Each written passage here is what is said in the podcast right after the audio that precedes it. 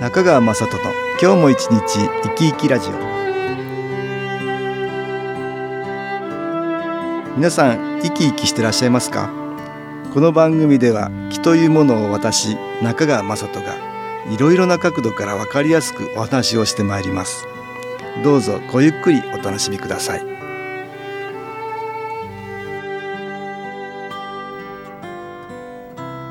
中川雅人の今日も一日生き生きラジオ。この番組は気のある生活あなたの気づきをサポートする株式会社 SAS がお送りします。おはようございます。株式会社 SAS の中川雅人です。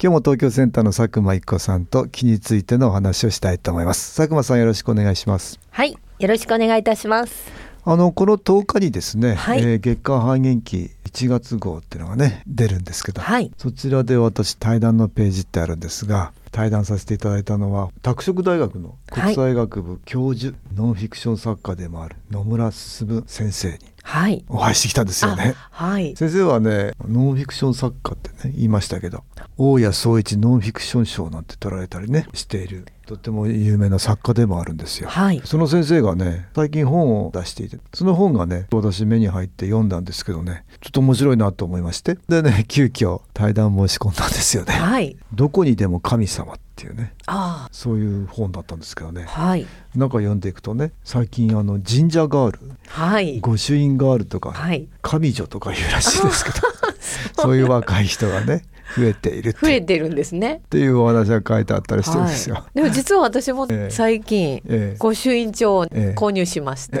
あそうですか。可愛いピンクのね。えー、御朱印帳。え。ー、すごいな、はい。私最近の若い人ね、はい。神女とか神社ガール、うん。とっても若い人の間じゃ神社は格好の悪いもんじゃないんですね。そうなんですよえね、ー今風なんですよ、今風なんですね。そうなんですよね。私のイメージだとね、はい。格好の良くない。そんなイメージがあったんですね、なんかお年寄りが行く場所おとか。年寄りとか、うん おばさんとか、ね、おばさんとか。まあそういう感じの人が行くところかなっていういう感覚だったんですね、うんそういう人が多いんじゃないかなと思ってましたけどね、はいはい。うん。今若い人が行くんだね。今多いですよね、ね。あとまあパワースポットとかって言ってやっぱり運気アップ、運気アップ、はい。なんかそう開いう運。そうですね。開運キーワードみたいな、なんかそういう感じでああなるほど。行かれる方もうん。まあ気多いかもしれないです、のいい場所がね多いでしょうけどね、はい。そういう神社ね。うん。やっぱ神社のやっぱりエネルギー見えない木ってのがね、はい。あるんだと思うんですよね。そうですね。え今度あの年始にはね、はい。初詣？そうです。初詣には皆さん行かれるでしょ？あそうですよね、うん。皆さんね、うん。習慣となっていらっしゃいますよね。やっぱりあれね皆さん行かれるっていうのはやっぱはい。り神様行かなきゃいけないっていうのは分かっていってるんだと思うんだけど、若い人に全然抵抗ないんだよねきっとね。そうですね。ご利益求めてねお賽銭投げてはい。なんか習慣だけになってる人もいるんじゃないかと思うんで、今日はちょっとね、はい。神社ね神様の話だね。そうです。そんなような話をしたいと思うんですけど、はい。私神様もね、はい。木だと思うんですよ。見えませんから。そうですね。見えないものはね、はい。木っていうね範疇かなと私は思っててね。あでも働きがあるからエネルギーだと。そうですね。見えないエネルギーは木っていうと、はいはい。だからね神様も木かなと思うんですけどね。なるほど。そうですね、でもこう今最近の人は若い人にそういうね神社が好きな人もいるから、はい。で先生の本を読む、はい。先生のお話聞くと神社にどうして行かれるのかって先生も興味を持ったらしいんですよ。なぜ行くのかってね。そうですね。うん。でいろいろ調べたところ、はい。若い人はやっぱり感じられるんだってね神社で。なんか体感があるんですうん。ね、なんか清々しいとか、うんうん。気持ちがいいとかね、はい。この神社はこんな感じとかね、はい。なんかその場の気を感じられるんだね。うんうんそれでやっぱり気に入られてはい行かれるっていうことだからそういうことであればねご利益メートばっかりじゃないからそれってやっぱり鋭いですよね。そうですねうんやっぱり気を感じられる方が増えてきたのかなと思いまいすけどね。るということですねあののなんか集めるはい。御朱印帳ですか？そうですね。持ってるんですか、持ってます。最近ですけど。あの可愛いのをね、見つけましたので、えあーこれは佐久間さんも御朱印ガールですか？がガールにしときましょう。いいですね。そうです。よく神社はお参り行きますけど、うん。でやっぱりうん、御朱印を集めてくるんですか？そうですね。これからスタートしたいなと思いますけど、うん。今最近そういうね、手帳みたいのがあるんですね。ありますね。ここで音楽に気を入れた CD 音機を聴いていただきましょう。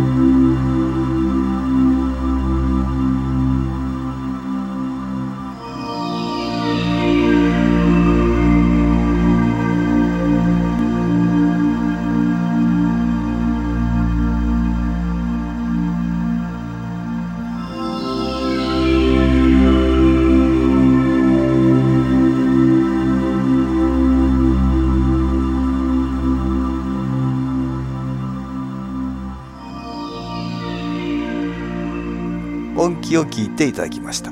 で先生はこれ、うん。出雲大社にああそうなんですよ。行かれたうんということなんですけど、ええ本で、えー紹介してくれてるんですけはい、このきっかけが面白いですね。ど、なんかくじ引きに当たったってね。そうですね。うん。それは娘さんがくじ引きに当たったんだってね、ね、うん、福引きかなんかで、ね、福引きで。商店街の。はい、金賞当たっ当たって。てその出雲旅行だったんだね、はい、それでそれにご夫婦で行かれることをきっかけに。きっかけに。ね、で本を書かれてんだけど。で、まあ、出雲地方の調査をね、うん。しているんですよね、はい。うんだから出雲の国どこにでも神様がいるみたいな感じで、はい、あー感じられていやあちらこちらの神社回ったりして、うん、で調査。してるこはい。の本が、とっても私も参考になったんですけど、はい。やっぱり日本人はね、うん。こういう神様なんとなく分かったりあと伝統だね。はい。伝統の中にやっぱり神道とかうん。神社とかそういうのあるからね、そうですね。そういうものを小さい頃から感じてたりしてるんだよあね。うちもそうでしたね。祖父母が、うん。こう祈っている姿をよく見ていましたので、神棚とか、にね、はやっぱりそうすると小さい頃から見ていると、はい。神様を身近に感じてたり、ね、身近に感じていましたね。あとまあ農家であるということもあって、やはりまあ地の神様じゃないですけど、村でこう祈るっていうこともありますから、うんうんそういうのはとても身近に感じていましたね。はい。最近は何かアニメなんかも面白いですねのことが分かりやすいかな。そうなんですよ。アニメでもこううん見えない世界のものと一緒にこう描かれているので、うんうんうん多分違和感なくスッとこう入っているんでしょうね。うん見えないエネルギーがあるっていうことうんうんうんをもう自然とこう分かっている感じがありますああね。なるほどそういうことなんだね。うんまあ出雲地方にはほら「鬼太郎」じゃないけど、あそうですね。水木しげるさんのね、ええええあのそうですよねね水木しげる先生のねあの妖怪ロードロードができてますから、そうですよね。うんもうあそこもね妖怪のいろんな像があるんですけどね、はい。お賽銭を置いていく人がいるみたいですよああそうなんですね。先生の方にはそんなことも書かれてましたね面白いですね。お賽銭ですか？妖怪にお賽銭へえ。ねでもまあそうやって身近に皆さんやっぱり見えないものを感じてられるね、そうですね。そういうことなんだろうね。ことなんですね。日本人のやっぱりそれってね、はい。どこにでも神様がいるっていう発想だけどね、はい。それがあの木と感じられてね、きっとね日本人には備わってるんだよね。そういうそうですね感性というか感覚がね、はい。うんまあ、だから私もねそういう神っていうものね、はい。えよく知って、まあ、知るっていうか感じるだけじゃなくてね、はい。知ったり感じるだけじゃなくて、はいそういうものからねもっともっと自分をいい方向に、はいえー変えていくあ考えや行動をねそれがとっても大事かな大事って思うんですよ。こう神社に行ってお参りするだけじゃなくてね,、うんそうです自ら行動を変化させるってことは、うん深くだから神様っていうものを知ってね。はい、うんでより一層自分の行動や考えを変えて、はい。自分に生かしていくってことが大事かなとそ思うんだね。うですね。っていうのはほら神様は我々を生かしてくれてるから。確かに、うん。ね。ってことはなぜ生かしてくれてるかっていうとねそうです我ね々は幸せになるためでしょ。ね。あそうですね、うん、だ幸せを感じられるように、はいね、我々がもっともっと心を変えていくっていうことだよね。いいですね、うん。幸せをたくさん感じるっていいじゃないですか。いやいやそういうふうなことを神様が多分望んでおられるってことだと思うんですよ。はい。うん。だから本当に深く知っていくことによって、はい。まあ、我々自身が変わっていくっていうことだね。大事ですね。うん。先代はね神を信じ人を愛すって言ったんだけどね。はい。言葉に残してねな亡くなってんですけどね。神様はねいいことも与えてくれるけど一見良くないことも与えてくれるんだよって言ってたね。はい。だから意味のないことは起きないんだって言うんだよね、はい。だから悪いことからも学べることがあるっていうのねそうですね。難しいよねこれはね。ね。えーあのなかなかそうはいかないですよ。そのスイッチに切り替わるまでには時間がかかるかもしれないけれども、ね。でもいいことがあるんだよ、学びがあるんだよってことを、そうね。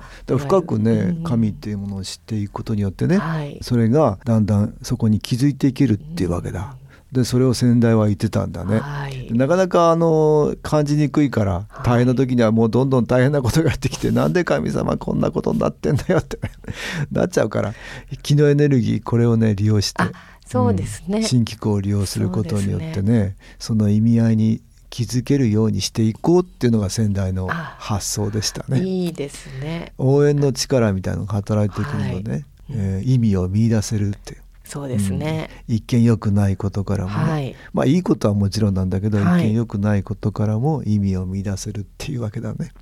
それ大事ですね、ええ。でそうするとねいろんなストレスがあっても、はい。まあそこからね立ち直れたりねくじけそうになってもそこからね、またいい方向に変われたりね、はい。するんですよね。そうですね。諦めちゃったらそれで終わりですからね。はい。まあ気のエネルギー新機構を利用してねはい。一人でも多くの人がね、うん。より輝ける人生を送っていただきたいですね。そうですね。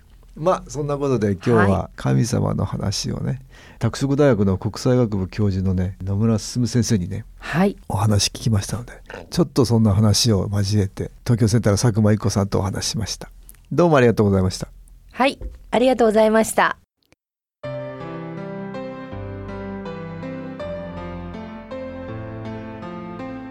株式会社 SS は東京をはじめ札幌名古屋大阪福岡熊本沖縄と全国7カ所で営業しています。私は各地で無料体験会を開催しています。1月4日金曜日には東京池袋にある私どものセンターで開催します中川雅人の気の話と気の体験と題して開催する無料体験会です。新気候というこの気候に興味のある方はぜひご参加ください。ちょっと気候を体験してみたいという方体の調子が悪い方ストレスの多い方運が良くないという方気が出せるようになる研修講座に興味のある方自分自身の気を変えるといろいろなことが変わります。そのきっかけにしていただけると幸いです。1月4日金曜日。午後1時から4時までです。住所は豊島区東池袋1-30-6池袋の東口から歩いて5分のところにあります。電話は東京03-3980-8328 3980-8328です。また SS のウェブサイトでもご案内しております。お気軽にお問い合わせください。お待ちしております。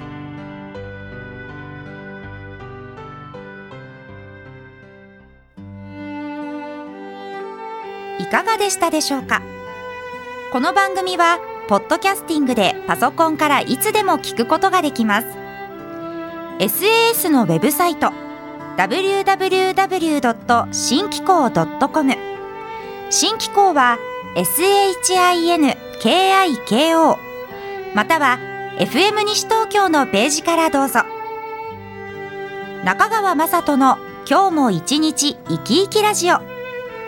この番組は気のある生活あなたの気づきをサポートする株式会社 SAS がお送りしました。